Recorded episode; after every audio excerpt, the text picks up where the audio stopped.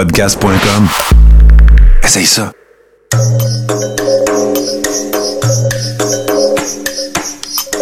Bienvenue dans le podcast Sur la Terre des Hommes.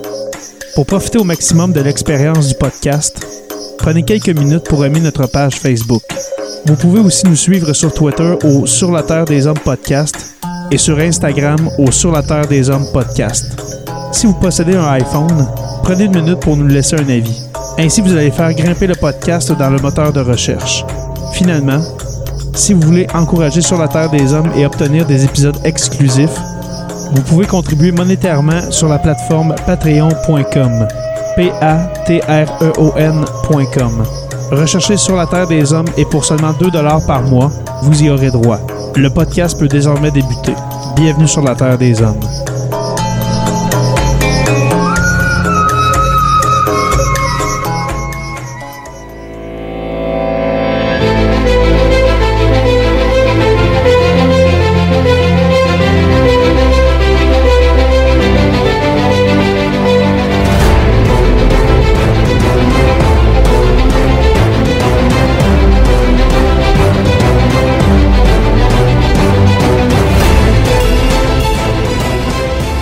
Bonjour à tous et à toutes et bienvenue à ce nouvel épisode de Sur la Terre des Hommes. Encore une fois, cette fois-ci accompagné de mon fidèle acolyte Jonathan le prof. Comment vas-tu? Hey, ça va bien, mais d'habitude, tu dis Jonathan Saint-Pierre, dis le prof. Oui, oui, c'est vrai. tu vois comment je suis dedans, c'est le soir, tout ça, là, puis euh, comme je t'ai dit, j'ai un rhume d'air climatisé. Alors, euh, oui, Jonathan Saint-Pierre, dit le prof. Il me semble que ça sonne dans ma voix que j'ai un rhume. Non, c'est pas un COVID. Ça va Ouais, bien? non, je- ouais, ça va super bien, toi? Ben oui, ça va. À, ça- à- à part ton rhume de, de, d'air climatisé. Ah ouais, regarde, j'ai tellement hâte qu'il recommence à faire 35 degrés dehors euh, juste pour faire disparaître ça. C'est un peu sarcastique. ouais, c'est ça. Hey, mon cher Joe, aujourd'hui, on on continue sur, euh, sur notre belle lancée. Euh, un nouvel épisode euh, du Troisième Reich. C'est- C'est- C'est-tu notre troisième? Oui, Ouais, hein? c'est le troisième. Ouais, on a fait euh, les débuts 1933, puis là, on se paye la traite aujourd'hui. Exactement. Notre fameux, notre fameux épisode sur la propagande. Écoutez, on pourrait faire une saison complète sur la propagande nazie, mais on va essayer de condenser ça en dedans de 45 minutes pour aujourd'hui. Joe, quand on parle de propagande, là, moi, sérieusement, là, en même temps, on étudie en histoire les deux, là, mais quand on me dit le mot propagande, je pense, tout- euh, je pense tout de suite à nazi. Parce que les nazis l'ont usé à, à profusion. là. Ben, c'est eux autres, je pense, qui ont développé vraiment ça comme une arme de guerre. Tu sais, probablement qu'il y en a toujours eu dans l'histoire, mais c'est qu'eux, Mhm. ils en ont vraiment fait le cœur de leur machine. C'est vraiment, euh, ça a vraiment été un élément euh, important. S'il n'y avait pas eu la propagande nazie, probablement que Hitler aurait jamais été le personnage qu'il a été. Non, non, c'est sûr. C'est sûr. Puis aujourd'hui, c'est certain qu'on va dire le, le nom euh, Joseph Goebbels souvent parce que c'est cette, euh, cet homme vraiment, euh, comment je dirais ça, c'est un être ignoble. C'est le mot qui me vient- qui me vient à l'esprit. là. C'est un, Un, être. sadique, un sanguinaire. Ah, c'est un euh, malade. C'est un malade. C'est un gars, je crois, qui avait un, do- un doctorat Ouais, en, en architecture. non, en, docteur en philosophie. en philosophie, c'est vrai, en Ouais, philosophie. Puis il aimait bien se faire appeler Herr Doctor parce Ouais. que c'est le seul nazi qui avait un PhD. Fait que c'est pas parce que t'as un PhD comme Mathieu Bock-Côté que t'es nécessairement quelqu'un de réfléchi et de brillant. Alors, pour l'épisode, on va l'appeler Docteur Terreur. Alors, alors euh, R. Docteur euh, Joseph Goebbels dit euh, Docteur Terreur. On va l'appeler comme ça euh, pour aujourd'hui. Euh, c'est lui qui a été mis en charge de la propagande. Et puis, il y a un ministère. Là, on, on va revenir à l'épisode 1933 quand le, le, le parti nazi a pris le pouvoir. Il y a eu un ministère de la propagande et de la culture qui a été créé. Alors, ben, peut-être qu'il y avait le ministère de la culture, on s'entend, mais on relie à ça aussi la propagande, parce qu'on va mettre à la tête Joseph Goebbels, que lui sait c'est quoi la propagande, et puis il sait c'est quoi que ça prend pour euh, faire avaler n'importe quoi à la population, et puis les amener au plus profond du précipice, euh, si je peux dire. Ouais, puis surtout qu'en Allemagne, il y avait une industrie culturelle très très forte. tu sais. Il y avait une industrie Vraiment. cinématographique, radiophonique. Il y avait beaucoup beaucoup d'éléments qui étaient déjà là. Puis on les a concentrés dans les mains du pire personnage pour avoir ce contrôle-là, puis on a Mhm. vu les ravages que ça a pu faire par la suite. là. Mhm. Alors aujourd'hui, justement, on va vous parler euh, de la propagande, mais c'est dans tout. Là. Qu'on pense aux journaux, aux films, la radio. La radio, on, va- on en parlait tantôt, mais toutes les stations de radio ont été prises par le parti nazi, par le gouvernement, euh, pour euh, justement véhiculer les messages, les messages euh, antisémites, anti-bolcheviques, euh, euh, etc c'était dans tout. C'était dans absolument tout. Et puis ça, justement, ça vient de la tête de Dr. Terreur, euh, Joseph Goebbels. Mais il faut quand même spécifier qu'il y en avait autant en URSS, il y en avait aux États-Unis, il y en a eu au Ah. Canada. C'était- C'était pas juste propre à l'Allemagne nazie, mais c'est Mhm. que eux ont vraiment été capables de s'en servir pour des fins machiavéliques. Aux États-Unis puis au Canada, c'est qu'on essayait surtout de cacher la vérité pour pas faire peur aux gens, pour pas perdre Mhm. la confiance des gens, mais en Allemagne, c'était littéralement pour de l'endoctrinement, pour pratiquement là, hypnotiser les, les gens, comme on Exactement. disait, là, en privé. Exactement. C'est- une hypnose collective dont euh, le. comment on pourrait dire ça? Le. L'hypnotiseur, euh, dans le fond, le, le, le mesmer, euh, c'est Docteur Terreur. Je vais te citer, mon cher, un extrait de Mein Kampf euh, écrit par euh, Adolf Hitler euh, qui se lit comme suit. La propagande vise à imposer une doctrine à tout un peuple. La propagande agit sur l'opinion publique à partir d'une idée et la rend pour la victoire de cette idée. Alors ça, c'est une citation hein, d'Adolf Hitler, mais il y en a plusieurs qu'on peut aussi attribuer à Joseph Goebbels. On en a parlé un peu en hors d'onde, on les a pas devant les yeux, mais euh, c'est lui, euh, Docteur Terreur, qui a dit entre autres dans- pour faire croire aux gens quelque chose, c'est plus le mensonge est gros, plus il est facile à faire croire, dans le fond. C'est qu'on peut pas, on peut pas inventer quelque chose d'aussi abracadabrant si c'est pas vrai. Tu sais, je vois pas pourquoi quelqu'un m'inventerait ça. Ça a tellement pas de bon sens que c'est, ça a pas le choix d'être vrai. Fait que plus tu pousses le mensonge, plus tu as de facilité à le faire, euh, à le faire avaler. Puis on Mhm. pourrait faire un parallèle avec le mouvement complotiste présentement. C'est exactement ce que les complotistes c'est la font même chose. ils poussent le mensonge à l'extrême en se disant, regarde, ça a tellement pas de bon sens, réagissez. Mais c'est justement, si ça n'a pas de bon sens, c'est peut-être parce que c'est pas vrai. Exactement. Puis justement, on en parlait hors d'onde avant, justement avant de commencer l'épisode.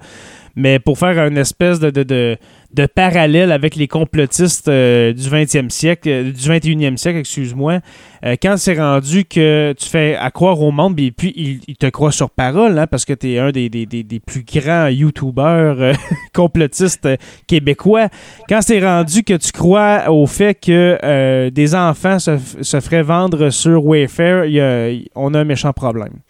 Et Ouais, puis, mais en même temps, c'est- le même gars qui disait qu'il buvait du sang d'enfant aussi pour rester jeune. Comment t'appelais ça? De la- l'adénochrome? De l'adéno- oui, de l'adénochrome, mais dans le fond, c'est du sang prélevé de- d'enfants. Euh, ça, justement, c'est une forme de propagande, on s'entend. C'est une forme d'endoctrinement aussi. ben vraiment. Et puis c'est aussi euh, Docteur Terreur, Joseph Goebbels, euh, qui, euh, qui avait dit les gens aiment se faire raconter des histoires. Alors vous voyez le genre de, de, de sinistre personnage qui est à la tête euh, du ministère euh, euh, de la propagande durant le, le- le régime nazi. Puis on s'entend que Joseph Goebbels, avant d'être dans le parti nazi, c'était un méchant loser. C'était un plus que moins Ah que oui? rien. Un raté de la société. En fait, c'était un reject qui a jamais eu d'amis, qui était super mésadapté social, euh, qui était au chômage parce que quand il écrivait des textes, tout le monde riait de lui parce que ça faisait aucun sens. Puis lui, dans le fond, quand il a été euh, approché par le parti nazi, ça a comme été sa porte de salut, puis il a vu Hitler comme un dieu vivant parce que Hitler a été la première personne à euh, considérer ce que Goebbels disait comme étant quelque chose d'intéressant. Fait que Goebbels s'est dit, ben moi, je vais me dévouer jusqu'à la mort pour ce gars-là. Fait que c'est pour ça que Goebbels est devenu autant sur un power trip parce que c'est ce qu'il a cherché toute sa vie, mais il était pas capable de l'avoir parce que c'était un être euh, faible mentalement, même s'il avait un PhD. Ça me fait penser, Joe, quand tu dis ça, parce que moi, j'a- j'avais pas lu vraiment sur la vie euh, de Goebbels avant, justement, la- l'arrivée au pouvoir. Mais des gens, pas, des gens faibles comme ça, mais des gens qui sont, euh, crédules, qui croient à tout. Obé- obéissance aveugle. Obéissance aveugle, euh, aussitôt que quelqu'un te donne de l'attention, ben tu vas le suivre jusqu'à la mort parce que tu te dis c'est le premier qui me donne l'attention, c'est le premier qui croit en mon talent, c'est le premier qui me donne des responsabilités. Puis là, je, je serai à la tête du gouvernement avec Adolf Hitler, le, personnage le plus envieux en ce moment euh, à travers la planète. c'est normal que le power, le, tu sais, le- le- le power trip euh, soit intense. là. Oui, puis en même temps, les deux partageaient une haine viscérale des Juifs. Ça a été le lien entre Mhm. Hitler et Goebbels. C'est que Exact. Hitler a vu en Goebbels quelqu'un qui avait la même vision que lui, puis qui était capable de mettre des mots sur comment il voyait les Juifs, comment il se sentait Mm. par rapport aux Juifs. Fait que Goebbels est devenu un peu le porte-parole de Hitler, le porte-parole des nazis, parce que avec son PhD, c'était quand même quelqu'un qui savait écrire, qui savait parler. Mhm. Fait qu'on s'est servi de ça justement pour pousser la machine au maximum. C'est pour ça que c'est Goebbels qui a été le remplaçant d'Hitler après son suicide, qui a été le, deuxième chancelier du Troisième Reich pendant moins de 24 heures. Ouais, exactement. Et puis quand on parle justement de la de l'amour, hein, on, va, on, appeler, ça comme ça, de l'amour euh, qu'en- qu'entretenait Goebbels pour Hitler, il faut pas oublier que les. Je, je pense qu'il y avait cinq enfants, euh, Goebbels et sa femme, et puis chacun des enfants avait un prénom qui commençait par la lettre H. C'est c'est quelque chose, OK? On- euh, Hitler était aussi, je pense, le, le, le best man. Il était le- l'homme, euh, je m'en rappelle pas c'est quoi le mot en français, là, le, le garçon d'honneur de, de, de, de Goebbels puis de sa femme à son mariage. Tu sais, quand t'as Hitler comme garçon d'honneur ou comme témoin, comme témoin, excuse-moi. témoin, ouais. C'est Hitler qui était le témoin, fait qu'on s'entend que c'est quand même particulier. Exactement. Alors, quand on parle de propagande nazie, c'est surtout, comme on a dit, euh, tout le monde le sait, l'antisémitisme, alors la haine euh, viscérale euh, des Juifs, mais aussi le racisme. Et puis le troisième qu'on oublie, c'est l'anti-bolchevisme. Alors, c'est Exactement. L'anti-bolchevisme, il y a comme une espèce. Peut-être que toi, Joe, tu peux euh, mieux l'expliquer, mais il y a comme une espèce de crainte, de peur envers, euh, envers les, les, euh, les Russes, dans le fond, envers les, Soviétiques. Toute la pensée communiste, ça, fait des années et des années, dans le fond, que le parti nazi et puis, le- dans, dans le fond, le NSDAP combat le communisme parce que c'est vraiment l'antithèse euh, du nazisme, euh, dans le fond. Oui, exactement. Puis je pense qu'il y a aussi euh, il y a une dualité entre l'Allemagne et la Russie parce que tu sais en Europe on dit que l'Allemagne c'est le fatherland puis que la Russie c'est le motherland. Fait que je pense qu'il y avait aussi ce clash-là entre les deux pays. Puis je pense que c'est une histoire aussi de d'hégémonie ou de pouvoir sur le restant de l'Europe. Il y avait deux sortes. Ben, en fait, il y avait trois sortes de pouvoir. Tu avais le communiste, tu avais le fasciste, puis tu avais les démocraties euh, occidentales. Ouais. Puis les trois essayaient de tirer leur épingle du jeu.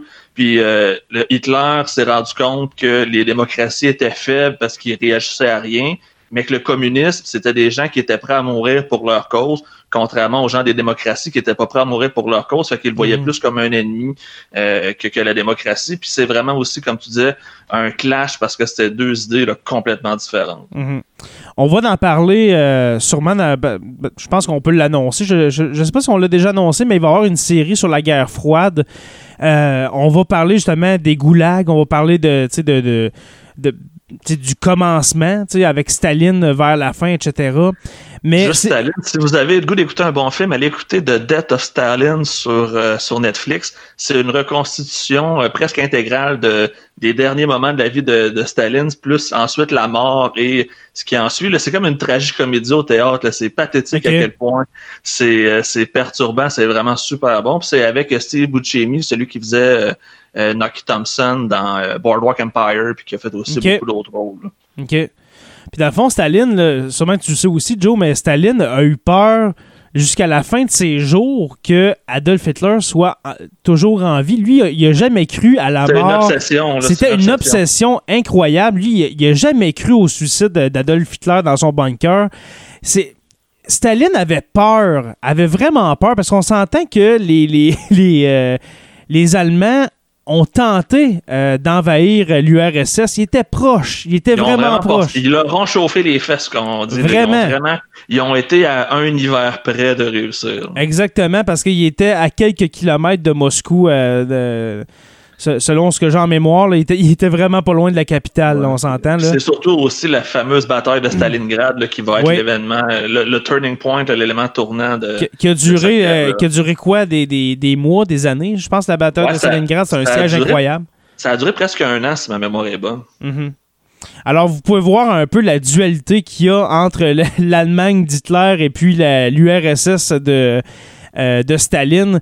On peut pas dire que on peut pas dire que, que Hitler avait peur de Staline, mais il avait peur justement du régime, comme on, comme on a dit précédemment, qui a, qui a des- certaines ressemblances, on s'entend, avec, euh, avec les, euh, les Russes. avec les soviétiques. Il y a probablement plus de points en commun entre Hitler et Staline que de points en désaccord. Malgré tout, là, Malgré il y tout, beaucoup, c'est vrai. beaucoup d'éléments semblables entre les deux. Mais- La même paranoïa, le Mhm. même désir de contrôle, etc., etc. Ben, c'est deux, euh, deux hommes euh, au gouvernement, aux deux extrêmes euh, de la ligne politique. T'en as un à l'extrême droite et l'autre à l'extrême gauche. C'était deux mégalomanes qui voulaient dominer le monde. Staline avait les mêmes visées qu'Hitler, là, c'était la même, même affaire, sauf que Ouais. Il y avait juste pas la même façon pour y accéder. Exactement. Alors, euh, pour revenir euh, à la propagande, euh, tantôt on parlait justement, euh, on parlait de ben, du cinéma, hein, on parlait du cinéma, on parlait de, de théâtre, de film, hein, on va en parler tantôt avec un film très, très, très connu euh, de, Mhm. de- du gouvernement allemand, du Troisième Reich. La musique, le théâtre, les livres, les films, la radio qu'on a dit, a tantôt, bien sûr, euh, tout ce qui est pédagogique, hein, si, si on veut faire une bonne relève euh, pour Les un Reich. Pour les un- jeunesses et compagnie. Exactement. Si on veut faire un Reich qui va durer 1000 ans, alors on a besoin de, de matériel pédagogique euh, qui suit notre ligne de pensée. Et puis, bien sûr, la presse. Alors, tout ce qui est euh, journaux, etc. J'ajouterais aussi, euh, j'ajouterais aussi le sport parce que on va quand même Oui. aussi avoir les Jeux olympiques de Berlin qui va être un élément important de la propagande parce que le monde va être tourné sur eux puis Goebbels va être un des principaux responsables de l'image de l'Allemagne nazie euh, pour le restant du monde puis ils vont faire un, un gros freak show avec les Jeux olympiques pour montrer la puissance euh, aryenne allemande. Yes. Alors, on est, on est en 1936, si ma mémoire est bonne, pour les Jeux olympiques de Berlin. Et puis, comme tu as dit, on veut montrer la, la grandeur du Reich, on veut montrer tout. Et puis, je pense qu'ils ont bien performé quand même, les nazis, à ces Jeux-là. Je sais pas s'il y avait, Ben, je pense peut-être déjà comm- C'est ça, ils ont peut-être déjà commencé à tricher. S'ils donnaient de la méthamphétamine à leurs soldats, les sportifs devaient bien prendre quelque chose. J'ai aucune idée, mais sérieusement, sûrement qu'ils étaient boostés à quelque chose. Ça n'a aucun sens. Alors, euh, on s'en va vers, on va aller vers 1935, avant les lois raciales de Nuremberg en septembre, puis en 1938, entre la nuit, euh, la nuit de cristal et le barrage créé par la législation économique antisémite euh, qui suivit. La propagande encourageait également à rester pa- euh, passif devant les mesures imminentes contre les Juifs et à les accepter puisqu'elles étaient euh, censées représenter l'arrivée du gouvernement nazi pour rétablir l'ordre. Alors, qu'est-ce qu'on veut faire avec les Juifs? Ben, premièrement, on va, on va dire aux gens, on va, on va inculquer dans la propagande que euh, tous les Juifs qui ont des commerces, ben, achetez pas d'eux autres. Alors, C'est on- des voleurs, c'est des fraudeurs, c'est des arnaqueurs. Exactement. défauts, hein. Alors, on va peinturer dans leur vitrine Jude, qui veut dire euh, juif. On va dire aux gens justement de ne pas acheter de- des juifs, etc. Et puis que le juif, en général, c'est lui qui, euh, qui déstabilise un peu la société allemande. C'est c'est- c'est le juif qui fait en sorte que euh, l'Allemagne est- n'est pas pure, hein, justement, est, est- est truffée de- de- de- d'arnaqueurs, euh, etc. Puis ils ont Alors, été capables aussi de relier euh, juifs et bolcheviques. On disait que les communistes étaient envahis par les juifs. Fait qu'Hitler a été capable de faire un amalgame entre les deux Mhm. pour faire d'une d'une pierre d'un coup. Fait qu'on a beaucoup, beaucoup utilisé la propagande et on a souvent relié juifs et communistes parce qu'on dirait que les gens avaient tellement peur du communisme que quand on les reliait avec les juifs, ça donnait une raison de plus de pas les aimer parce qu'on disait en plus qu'ils sont communistes, fait que c'est encore plus des mauvaises personnes qu'on qu'on nous laisse croire. Fait qu'on a vraiment poussé ça au maximum. Et le Mhm. résultat a été malheureusement catastrophique. Exactement. Euh, pour ma part, j'aimerais euh, j'aimerais juste dire que ma source principale que je prends pour l'épisode est euh, l'encyclopédie multimédia de la Shoah euh, que vous pouvez euh, retrouver sur, euh, sur Internet. Euh, c'est vraiment une, une, une banque d'informations incroyable. Je sais pas si toi, Joe, tu l'as euh, tu l'as consulté, ce, ce site-là? Non, non seulement j'ai consulté, mais j'ai aussi visité le musée de l'Holocauste euh, Ah, quand je suis allé à Washington. là, C'est assez capoté comme endroit. C'est c'est une super bonne euh, bonne source. puis C'est une visite qui donne froid dans le dos. là. C'est Ça un des doit, moments où le silence a été le plus glacial de toute euh, de tout mon voyage que j'avais fait à Washington. On l'avait fait avec des étudiants. On était une centaine de jeunes. Puis ça a Mhm. été euh, ça a été un moment marquant. Ça me fait penser à, un- à- à deux de mes amis qui sont allés euh, à Auschwitz. Et puis, euh, tu sais, deux gars, là, tu sais, que- deux, deux modèles de masculinité, tu sais. Deux tough, là. Deux toughs. Ben, ils sont rentrés là, puis après 15 minutes, ils broyaient. Wow. Wow. Mais en même temps, tu vois que comment c'est. euh, ça vient te chercher en dedans, c'est c'est fourraine. Là. ça doit probablement être la, chose la plus intense à visiter dans le monde, de ne pas avoir d'endroit plus pognant qu'un camp de concentration. Là, je verrais pas mhm. quoi sinon. Exactement. Alors, euh, tantôt, on parlait de la radio. On va juste dire qu'est-ce qui s'est passé, euh, passé avec la radio.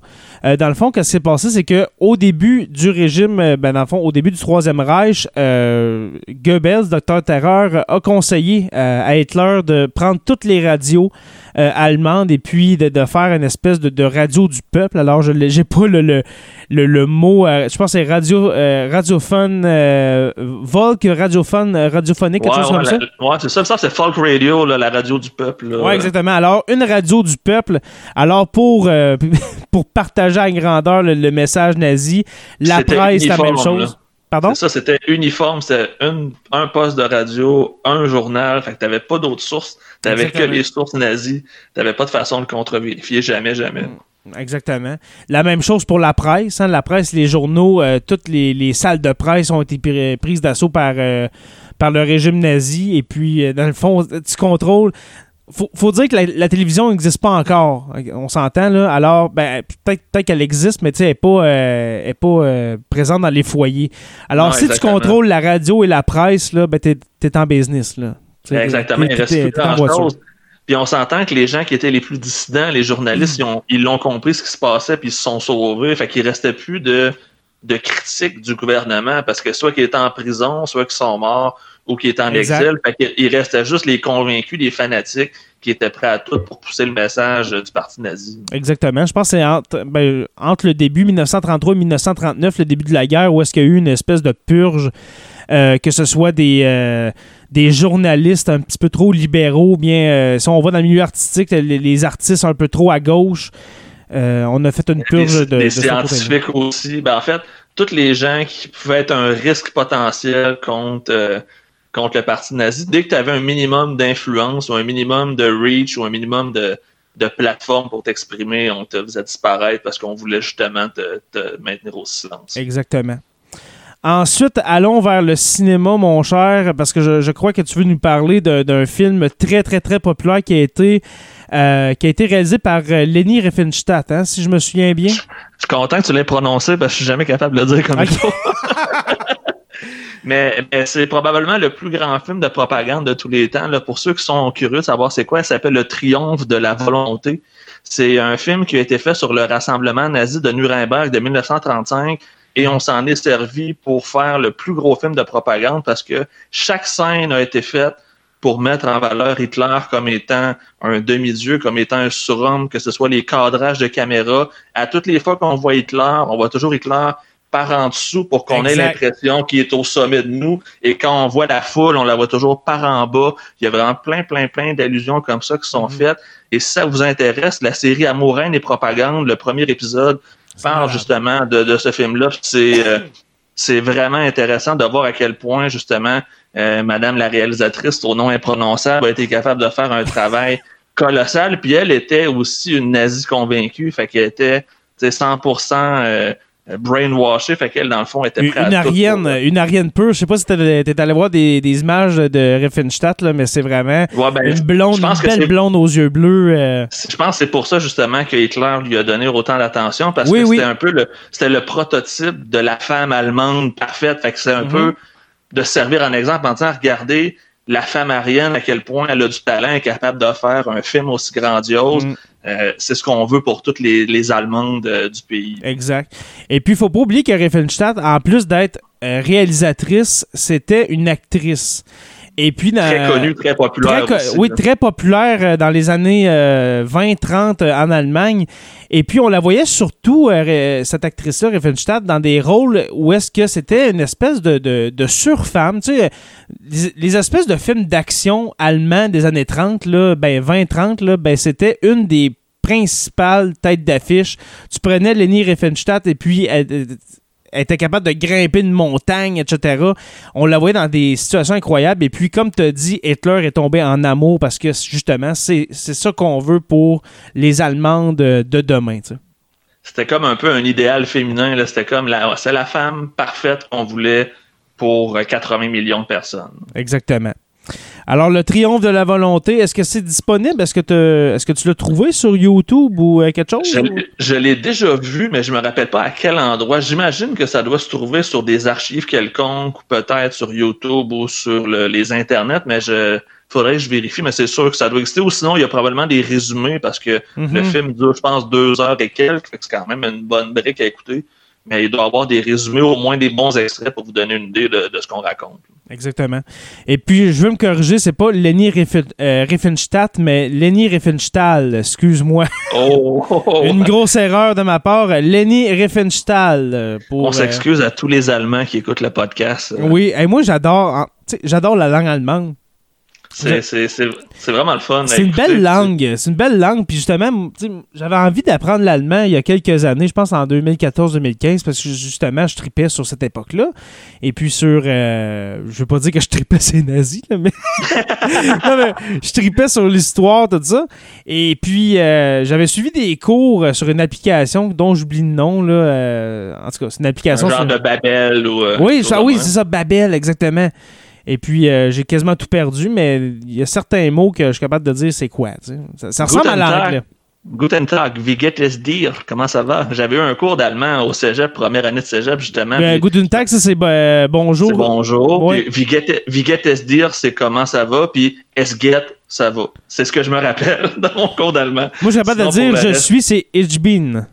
Ich bin ein Ich bin, ich bin ein euh, euh, Mann. Berliner. On va faire ouais, comme euh, John F. Kennedy. Ich bin ein Berliner. Ouais, c'est ça, exactement. Alors, Riefenstahl, euh, elle a fait justement, comme on a dit, le triomphe de la volonté, Les dieux du stade, un autre euh, film de propagande. Et bien Ben, sûr. les, dieux, les dieux du stade, je crois que c'est sur euh, les Jeux Olympiques, si ma mémoire est bonne. Ben justement, c'est un film sur les Jeux Olympiques. Euh, Dans le fond, elle a filmé. Euh, Vous comprenez le pattern, là. On prend les événements puis on en fait des films de propagande. C'est le rassemblement de Nuremberg, c'était des centaines, voire des millions de personnes. Mhm. Les Olympiques aussi. Fait qu'on utilisait les événements grandioses puis on les propulsait au maximum là, pour montrer à quel point c'est la perfection nazie à son Mhm. meilleur. Alors, ce qu'on parle en ce moment, sûrement que le- les abonnés qui, qui écoutent en ce moment se disent Ah, ben, c'est pas si pire, tu sais, comme propagande au cinéma.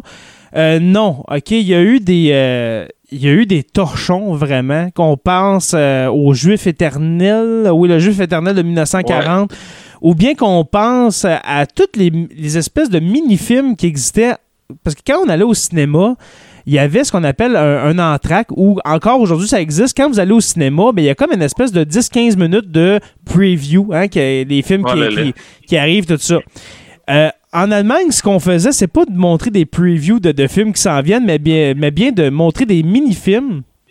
Euh, Des courts-métrages. hein. des courts-métrages, justement, montrant euh, le juif dans toute sa, sa, sa répugnance dans, dans les situations de, de- de- de tous les jours. euh, qu'on pense, entre autres, je me souviens plus du titre de ce mini-film-là, mais on montrait, on montrait un chien qui, qui chasse un lapin. Et puis, on faisait une comparaison, puis, euh, allemand, mais on disait voyez le chien, comment il est fort, comment il est euh, puissant, et regardez le lapin, euh, comme le juif tombe dans la gueule du chien sans problème. Et dans le fond, il faisait une comparaison entre le chien de chasse et puis le lapin. Ou bien, ou bien tout le monde, ben, tout le monde qui s'intéresse au Troisième Reich ont déjà vu ça. Les fameux posters euh, des, des posters de films ou bien des posters de propagande où est-ce qu'on compare les juifs à des cafards, à des rats? Euh, Hein, Puis on, caricaturise beaucoup les traits, les gros nez, les yeux méchants. euh, ouais. Tu sais, le petit côté un peu comme on voit dans les dessins animés, les espèces de voleurs pas trop pas trop fiables, les criminels, les bandits, là, on avait comme tout fait ça comme, euh, comme Exactement. personnage. Puis le, le juif était tout le temps comme ça. Mhm, exactement. Et puis, euh, ça, c'est du côté euh, nazi, hein, du côté de l'Allemagne, mais il y a eu des exemples qui sont vraiment savoureux, dont le dictateur de Charlie Chaplin. Ouais. Ça, c'était incroyable. C'était, dans le fond, une caricature d'Adolf Hitler. Ça, ça me vient à l'esprit comme ça, là, mais ça s'appelait Le Dictateur. Je pense que c'était en 1940 ou 41, ça Ben, a sorti. c'est- C'était au, au début de la guerre parce que Hollywood, ben, c'est majoritairement contrôlé par des juifs. Je sais pas si c'est encore comme ça aujourd'hui, mais à l'époque, la majorité des gros producteurs d'Hollywood étaient juifs. Fait que le fond, ont voulu essayer là, de, de, de contre-attaquer Hitler mais de Mhm. façon indirecte en faisant des films. Euh, euh, Warner Brothers avec euh, Bugs Bunny. Bugs Bunny a fait beaucoup de films contre les nazis. Vous irez voir sur Oui. YouTube. Les trois petits Bunny. cochons aussi.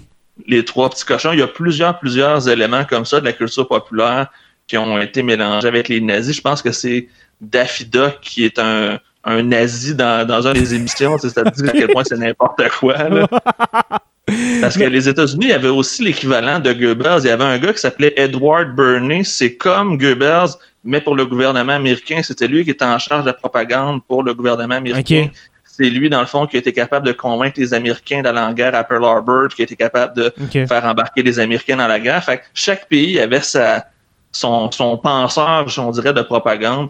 Puis les Américains en avaient un qui était probablement tout aussi puissant, tout aussi cinglé, mais qui était dans la bonne équipe, on va dire. Là, pour Ouais, on- c'est ça. Pour, pour, pour, ce- pour cet événement-là, on va dire qu'il était dans la bonne équipe, on s'entend. Mais moi, je me souviens du, euh, du mini-film, dans le fond, des trois petits cochons. Dans le fond, c'est l'histoire des trois petits cochons qu'on connaît, mais le, le méchant loup, c'est un nazi, c'est un soldat de la. Mhm. C'est un SA, ah, pas un, un SS, mais un SA qui justement veut détruire euh, les, euh, les maisons des trois petits cochons. Et puis, ben, comme, comme de raison, il y a le petit cochon qui a la maison en paille, qui, qui va tomber. L'autre qui a la maison en bois. Et puis, le troisième, sa maison est faite. Excuse-moi. le troisième petit cochon, sa maison n'est pas faite en pierre, mais bien en bon de la victoire. Euh, oh! et puis, dans le fond, c'était, dans le fond, c'était vraiment pour encourager les Américains à acheter des bons de la victoire. Dans le fond, les bons de la victoire, c'était pour euh, financer un peu euh, la guerre en Europe du côté américain. Ouais, Alors, fond, tu vois, comme, euh, on ramène tout ça. C'est, assez, euh, c'est assez incroyable, c'est assez passionnant, la propagande d'un bord comme de l'autre. Puis on peut faire un parallèle avec aujourd'hui. Quand on écoute un film américain, la propagande est encore là. Tu, sais, tu vois Ah toujours oui, le eh, drapeau ben oui. américain, le gars qui est prêt à se sacrifier pour son pays. Tu sais, C'est encore des concepts qui ont été réutilisés. C'est juste que le, le message n'est pas le même. Au lieu d'inciter à la haine contre quelqu'un, les Américains essayent d'inciter à l'amour de la patrie puis au dévouement pour la Ouais. nation. Fait qu'on on a gardé un pattern, sauf qu'on n'est peut-être pas aussi radical là, qu'on l'était avec les nazis. Le, le cinéma hollywoodien de, depuis 100 ans, c'est la même affaire. Sûrement que tu as eu un cours de cinéma euh, au cégep. Ouais, ciné- quand, on parle, culture, ouais. ouais, quand on parle d'Eptawasp, là, justement, le, le, le, le white anglo-saxon euh, Protestant. protestant, là, c'est vraiment, c'est c'est lui le guerrier, c'est lui le, plus fort, etc. Et comme tu as dit, toujours euh, le drapeau à la fin, en- qui est proéminent euh, à la scène de la fin. Pour ce qui est de la propagande cinéma, est-ce que tu as d'autres exemples, Joe? Parce que Non, moi, c'est pas mal tout ce que, ce que Moi j'ai. aussi, je te dirais, là, je suis resté quand même dans les, les choses de base, puis on a fait, c'est pas mal. hein. Le triomphe de la volonté, c'est comme de, de masterpiece, c'est la pièce centrale. Ouais. Si vous avez un film de propagande à regarder, c'est celui-là. Puis le- les dieux des jeux ou les dieux du stade aussi, qui est quand même Ouais, Dieu du stade. qui est ouais. intéressant parce que ça montre les Jeux olympiques, puis ça montre aussi le, le mode de vie des gens, à quel point le sport a évolué aussi. On s'entend qu'entre 1935 puis 2020, c'est pas les mêmes euh, les mêmes choses, c'est pas les mêmes athlètes. Les gars sont les gars. Mais en fait, c'était que c'était que des gars, je crois. Je pense qu'il y avait pas de filles qui participaient aux Olympiques à l'époque, si ma mémoire est bonne. Je crois, oui, encore. Et puis, je- euh, un, des, euh, un des moments forts du, des Jeux olympiques de Berlin, je crois, c'était... Est-ce que c'était le 100 mètres? Je sais pas si je, je- je sais pas si je me trompe, mais ça a été un, un noir américain qui a gagné. Oui, je, euh, je crois que c'est- une une, des course. épreuves. Je sais pas si c'est le 100 mètres, mais c'est un des, un des, une des courses qui a été gagnée par un noir américain. Puis euh, il a eu peur pour sa vie, je pense. euh, le pauvre, oui, euh, oui, justement, je pense, je pense qu'il a été sorti vite fait de, de l'Allemagne parce que ouais. il paraîtrait que Adolphe était pas content. Parce que c'était une des épreuves qui, euh, que le, le- le- le régime lui disait c'est sûr que celle-là, on a la médaille d'or. je crois, si ma mémoire est bonne, que c'est Hitler qui lui donne sa médaille. Je crois. Faudrait que je vérifie, là, mais il me semble que j'ai entendu quelque chose par rapport à ça. J'espère pas me tromper, sinon euh, je me rétracterai. là. Ça me dit quelque chose. Que, que- lui donnerait la, la- la- qui- qui la médaille à l'Américain? Ou qu'il aurait, tu sais, il y aurait eu un, un eye contact, il y aurait eu, tu sais, un, un moment où les deux, entre le, l'athlète américain et Hitler, il y aurait eu quelque chose entre les deux, mais je me rappelle pas justement c'était quoi euh, précisément. Faudrait que je Je pense, je pense que c'est une poignée de main. Ah, où ça se peut. Je- je- ouais, ça, me dit quelque chose. On en parle, ouais, là, on, brainstorm en même, temps- en même temps. Là. Mais moi, je me souviens, euh, il y a quelque chose avec une poignée de main, un regard, quelque chose comme ça. Mais parce que on s'entend qu'une épreuve qui se fait gagner par un non-arien, et puis là, on, on s'entend un Américain qui vient d'une démocratie et parle, de, et parle, et parle le fait même et, et de couleur noire, ça vient totalement en, en discordance. C'est la contradiction pure et simple avec le nazisme. là. Alors, imagine, imagine le fureur qui doit euh, aller serrer la main au, euh, aux trois médaillés, là, puis qui arrive euh, à la médaille d'or, il devait dire euh, euh, ouais, c'est ça. Probablement qu'il a dû ravaler sa, sa langue quelquefois. Vraiment, vraiment. Pour finir avec les Jeux Olympiques, faut pas oublier justement que euh, tout était fait pour que l'Allemagne nazie soit. qu'on soit bien. Pas, pas juste bien représenté, mais qu'on paraisse bien. Hein, parce Qu'on qu'on commençait à avoir qu'on des doutes un peu. Hein, qu'est-ce On qui se- paraît supérieur aussi, c'était pour montrer que c'était le peuple élu, là, que c'était les meilleurs, que c'était tout. Là. Exactement. Et puis aussi le côté nationalisme, de montrer que justement tous les Allemands sont derrière le Führer et de- derrière leurs athlètes. là.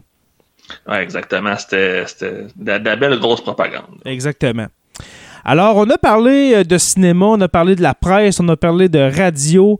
Euh, le théâtre, honnêtement, j'ai- à part le fait que c'était vraiment des pièces euh, soit antisémites ou bien qui glorifiaient le, le, le Reich et puis euh, le, le, le mouvement, hein, le, le mouvement... Il y avait euh, beaucoup de, de pièces de Wagner aussi, qu'on a déjà parlé dans un autre épisode. Le Wagner qui était le- l'idole de Hitler. ouais. Il y avait beaucoup, beaucoup de ces pièces euh, tragico, tragico-romantiques, un peu. là. Ouais. Ouais, on servait La- beaucoup de ça justement pour montrer le l'homme l'homme arien pur euh, qui va sauver la princesse allemande pure. C'était- de la grosse caricature, mais en même temps, c'était un message qu'on voulait faire passer. Mm. Alors, ça, on peut rentrer ça dans la musique, justement. Euh, le, le théâtre, comme j'ai dit, c'était vraiment des pièces euh, purement antisémites. Tout ce qui était. Tout ce qui était comme avant 1933, là, ça a tout été aboli. Qu'on pense justement à, à des pièces plus, euh, euh, plus libérales. Mais il y a une chose que j'ai retenue dans, dans- dans mes recherches, etc. Il y avait au début du, euh, ben, je dirais dans les deuxième moitié des années 30, euh, il y avait des pièces de théâtre où est-ce que le nudisme était quasiment encouragé justement pour montrer la, la- la- les- les- la splendeur du corps des Ariens, entre autres. Ça, c'est Mhm. peut-être quelque chose qu'il y a peu de, que peu de gens savent, là. Mais on encourageait la nudité sur scène pour montrer la, la- la supériorité corporelle. La, la perfection du corps arien. là. C'était encore Exactement. pour faire euh, miroiter. Puis on s'entend que tous les acteurs étaient Mm. sélectionnés par rapport à un casting assez serré. Là. Si t'étais pas euh, dans le moule euh, arien, euh, ta carrière était terminée dans le cinéma. Ou Exactement. dans, ou dans le théâtre, ou peu importe le, le médium. Et puis, mon cher, je crois qu'on va terminer avec. euh, là, peut-être que je vais te prendre au dépourvu, mais euh, est-ce que tu connais La Nuit de Cristal? Pour faire mettre les gens en contexte, on revient avec notre ami Joseph Goebbels. Joseph Goebbels, comme on l'a dit en début d'épisode, euh, c'était un raté, c'était un, c'était un, loser, on va le dire comme ça, avant d'être dans les grâces du parti nazi. Mhm. Et en tant que ministre de la propagande, il va devenir le- un des personnages les plus influents et il va en profiter pour abuser de plusieurs actrices, de plusieurs femmes euh, allemandes et il va avoir une aventure avec une des euh, actrices les plus connues de l'Allemagne de l'époque et il va demander le divorce et ça va vraiment fâcher Hitler parce que Hitler était euh, le témoin de son mariage, était très très ami avec la femme de Goebbels. Fait que Hitler va comme un peu euh, délaisser Goebbels, il va le faire baisser beaucoup dans euh, la hiérarchie, il sera plus invité Goebbels dans les réunions officielles et compagnie. Et Goebbels, dans le fond, euh, va chercher à aller au Japon pour aller avec cette actrice-là. Sauf, Ah, ouais. que, sauf que Hitler le fait euh, déguerpir en cachette euh, un aller simple dans un endroit inconnu. Et euh, pour que Goebbels revienne fidèle euh, à Hitler puis qu'il focus sur la cause nazie. Et Goebbels, en errant, là, en étant un peu un paria du parti nazi, va vouloir se racheter aux yeux du Führer.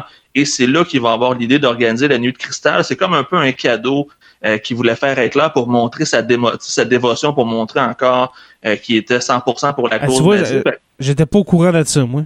Sérieusement, ça, j'ai- là, euh, tu iras réécouter Amour, Reine des propagandes. Je pense que c'est là-dedans qu'on en parle, ou c'est peut-être dans euh, un docu- ah, je pense que c'est dans le documentaire que je t'ai envoyé tantôt, le lien sur, euh, sur Messenger, le petit documentaire de 15 minutes, là, c'est, euh, ça explique justement comment Goebbels a perdu la tête pour une petite jeune. puis que finalement, il a fallu qu'il se reprenne en main pour son fureur. Exactement. Et puis, comme tu dis, le, cadeau, hein, le cadeau que Goebbels, le Docteur Terreur, va offrir à son fureur, la, la cristal, euh, nat, excuse-moi, nact, la nuit de cristal. Qu'est-ce qui s'est passé au fond, Joe? C'est que l'armée allemande, avec justement la propagande, euh, ça fait des années, là, on, est le 10, c'est dans la nuit du 9 au 10 novembre 1938. Qu'est-ce qui va se passer justement avec la propagande qui, sévit depuis euh, cinq ans, avec euh, les, les, soldats allemands, l'armée allemande qui est rendue à Danzig? Danzig, dans le fond, Danzig, excuse-moi, c'est une ville, c'est une ville dans le fond allemande, mais qui est séparée par un corridor dans le fond, le corridor de Danzig, c'est que tu as l'Allemagne, tu as ce corridor-là, et puis tu as l'autre partie allemande. C'est que dans le fond, le, euh, entre les deux, c'était euh, une partie de la Pologne, parce qu'à la fin de la Première Guerre mondiale, oui. Euh, on a laissé ce corridor-là à la Pologne en rétribution au, à l'Allemagne. Puis Danzig, c'était dans ce qu'on appelait à l'époque la Prusse. Donc, c'était encore un, un, territoire allemand, mais qui était isolé dans son coin. Hitler a toujours voulu justement annexer les deux territoires. Fait qu'on on a voulu, dans le fond, se servir de Danzig pour faire un statement pour justement inciter ou préparer sur ce qui s'en venait pour euh, l'invasion de la Pologne après. Exactement. Et puis, euh, je te propose ça en ondes comme ça, mon cher Joe, mais que dirais-tu que pour le prochain épisode du Troisième Reich, on parle justement des conquêtes territoriales du Troisième Reich, qu'on parle de l'Allemagne, de la Tchécoslovaquie, euh, de, la France, l'Autriche, ben oui, l'Autriche, qui, qui sont qui ont été accueillis en héros. Il n'y a eu aucun combat, c'est rentré.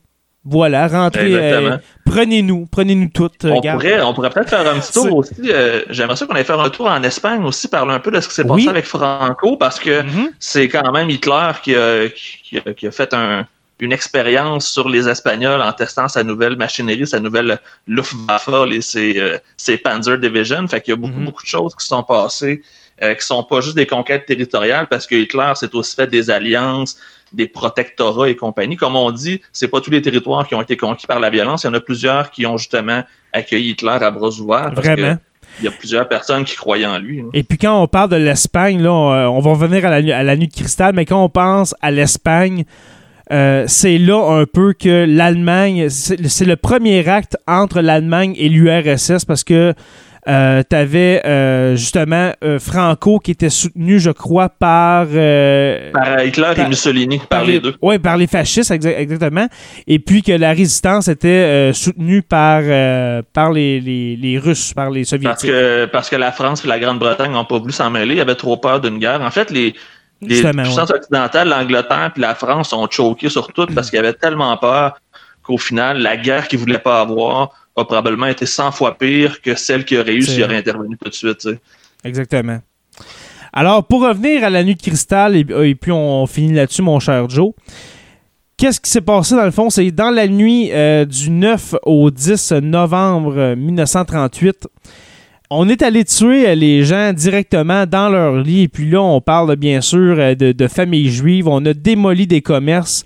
En tout, là, c'est 30 000 déportés dans vers les camps de concentration et puis euh, environ 2500 morts dans une seule nuit. Alors, c'est pour ça qu'on on l'appelle la nuit de cristal, c'est que ça a été euh, une vague déferlante euh, nazie sur le, peuple juif de la ville de Danzig.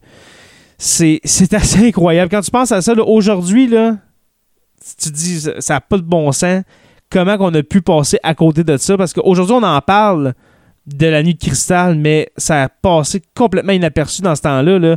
Il n'y a aucun gouvernement, que ce soit français, anglais ou bien américain, qui, qui a voulu euh, intervenir là-dedans parce que justement, on a caché ça encore avec la fameuse propagande. On s'entend qu'il n'y avait pas des caméras, il n'y avait pas euh, Lenny Riefenstahl qui était là pour euh, filmer les, meurtres. Non, les affaires qu'on voulait pas voir, on les filmait pas. Exactement. Alors, qu'est-ce qu'on. Puis ça, on va en parler dans le prochain épisode. Mais la cause de ça, c'est qu'on veut libérer le corridor de Danzig pour aller chercher le territoire prusse qui reste euh, à l'est. Alors, on vous laisse là-dessus, mes chers, euh, mes chers abonnés, parce que on s'en va vers les conquêtes euh, qui ont commencé vers 1938-1939. Est-ce que tu avais un mot de la fin, mon cher Joe, avant que je fasse la poutine habituelle de la fin. Ben en fait, euh, simplement d'aller euh, d'aller vérifier, d'aller écouter si vous êtes intéressé parce qu'on vous dit il y a tellement, mais tellement de ressources disponibles en ligne aujourd'hui, que ce soit sur Netflix et Ah, Il compagnie. y, a- il y a du stock. C'est pour ça que sûrement que vous, vous trouvez qu'on a vraiment effleuré ce sujet, là, mais c'est qu'il y a trop de stock. Là. faut qu'on fasse des choix un moment donné. Faut Fait que faire des c'est choix. fait- faites vos propres recherches, comme on disait tantôt, parce que je trouve ça drôle à dire, mais c'est que dans le fond, tout ce qui a été filmé a été remasterisé, a été mis en couleur. Oui. euh, tu sais, il y a vraiment un gros travail qui a été fait. Puis toutes les archives de tous les pays sont maintenant disponibles, que ce soit les films allemands, américains, britanniques et compagnie. Si Vous pourriez passer des semaines et des semaines sans écouter le même épisode qui a rapport à la Deuxième Guerre mondiale. Il y a tellement de stock de qualité. Si vous êtes un, un amateur de cette période-là, euh, all- allez faire des recherches, vous allez vraiment trouver beaucoup de stock intéressant. Mm, vraiment. Et puis, euh, pour terminer, moi, je dirais, justement, tu t'as parlé de pendant l'épisode de, de Amour, haine et propagande, mais il y a un documentaire que je suis en ce moment sur tout.tv qui s'appelle Chronique d'un dictateur. Ouais, C'est une série- une série, je pense, de 15-16 épisodes. C'est délicieux. OK, comme série, le documentaire, c'est vraiment bon. Ça vaut la peine. J'ai écouté le premier épisode, justement, après que tu m'en aies parlé, là, je vais, je vais m'en m'en attaquer dans pas trop long. Oui, c'est vraiment des- des- les dessous. Tout ce qu'on n'a pas dit sur le Reich, ça, ça se dit dans, dans, dans- dans cette série-là, dans le fond. C'est vraiment bon. Alors, euh, merci beaucoup, mon cher euh, Jonathan Saint-Pierre, euh, dit le prof. Merci Ça m'a beaucoup. fait plaisir, comme d'habitude. Ouais. Merci aux abonnés de suivre sur la Terre des Hommes. On est disponible sur Apple Podcasts, Spotify, Google Play ou bien sur euh, tout, bon, tout bon podcatcher Android. Merci à nos patrons, nos valeureux patrons, les curieux Stéph- Stéphanie Théberge, Mario Drouin, Audrey Giroir et Simon Robitaille. Les stagiaires, Olivier Sauvé, Francis Furoy, Jean-Sébastien Lamarche, Martin Godette, Georges Dumais, Gabriel Anderman et Anna Garel. Merci à l'historien Benoît Caisse et à l'érudit Pascal Gassé. Et puis, une nouveauté, mon cher Joe, que j'ai décidé dernièrement. J'ai eu plusieurs messages de personnes, peut-être aussi me faire une mise au point. J'ai eu plusieurs messages de personnes qui, euh, qui m'ont dit Je veux pas être un patron sur Patreon parce que c'est en dollars américains. OK, si ça vous dérange de payer en américain, c'est vrai que c'est. euh, c'est- plus. Si on vous demande 2 dollars, c'est comme euh, si c'était 2 2,75 à peu près. Je sais pas, là. À peu près, ouais. À peu près. Et puis là, quelqu'un m'a proposé de faire comme notre ami euh, Alexis euh, Sornette euh, Strudel. Et puis, c'est une bonne idée, euh, c'est-à-dire d'ouvrir une espèce de lien PayPal. Alors, si vous voulez contribuer, dire, regardez, moi, là, je veux pas être, euh, je veux pas donner deux piastres par mois, mais je te donnerai deux piastres, là, je vous donnerai deux piastres, les gars. Puis, euh, merci beaucoup Juste pour votre bon fois, travail. C'est juste un- une contribution volontaire. Exactement, c'est vraiment contribution volontaire. Et puis là, justement, j'ai dit à plusieurs personnes, c'est pas pour euh, c'est pas pour se payer un, un château en Espagne qu'on fait ça ou se payer un voyage Ouais, euh, en Un- Allemagne. Un là. souper au Conti. Non, c'est pas pour ça. C'est vraiment les heures qu'on met, Joe. De ton côté, quand on fait des épisodes ensemble, de mon côté, que ce soit justement la recherche, le montage, etc.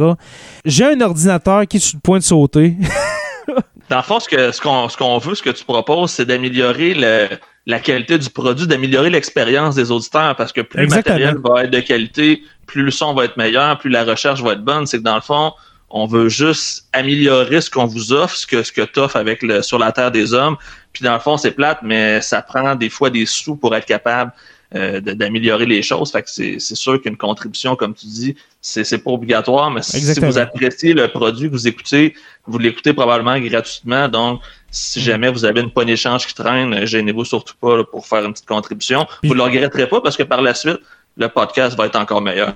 Puis justement, tu sais, euh, on, peut, là en ce moment, c'est- vraiment, on commence le projet PayPal, mais j'ai envie de, dire tout de suite, si vous donnez un certain montant, ben on va vous donner le lien pour aller écouter les épisodes avant tout le monde. Mais je comprends ceux qui veulent pas euh, embarquer dans, euh, dans Patreon justement pour ça, pour dire ben en américain tout ça, je suis pas sûr puis si je donne 5 pièces comment je me désabonne etc. Il y a des solutions à tout puis comme Joe euh, vient d'expliquer, c'est pas euh, pas pour euh, aller flasher euh, en dehors mais avec les heures qu'on met, puis justement, c'est gratuit depuis deux ans. Si, si vous voulez donner un petit deux piastres ou comme tu dis, une poignée de change qui, traîne, c'est, ça serait vraiment gentil. Si vous aimez votre- le, podcast sur la Terre des Hommes, ça serait vraiment gentil. Et puis voilà, pour terminer, vous pouvez visiter aussi le site radio h2o.ca pour écouter les podcasts. Je vous invite à rejoindre la page Facebook Sur la Terre des Hommes, la communauté, pour euh, venir discuter avec nous. Sur la Terre des Hommes est une présentation des éditions Derniers Mots. Merci à podcast.com et puis n'oubliez pas qu'à tous les jours, nous écrivons l'histoire. Merci et on se revoit très bientôt pour une autre page histoire de Sur la Terre des Hommes.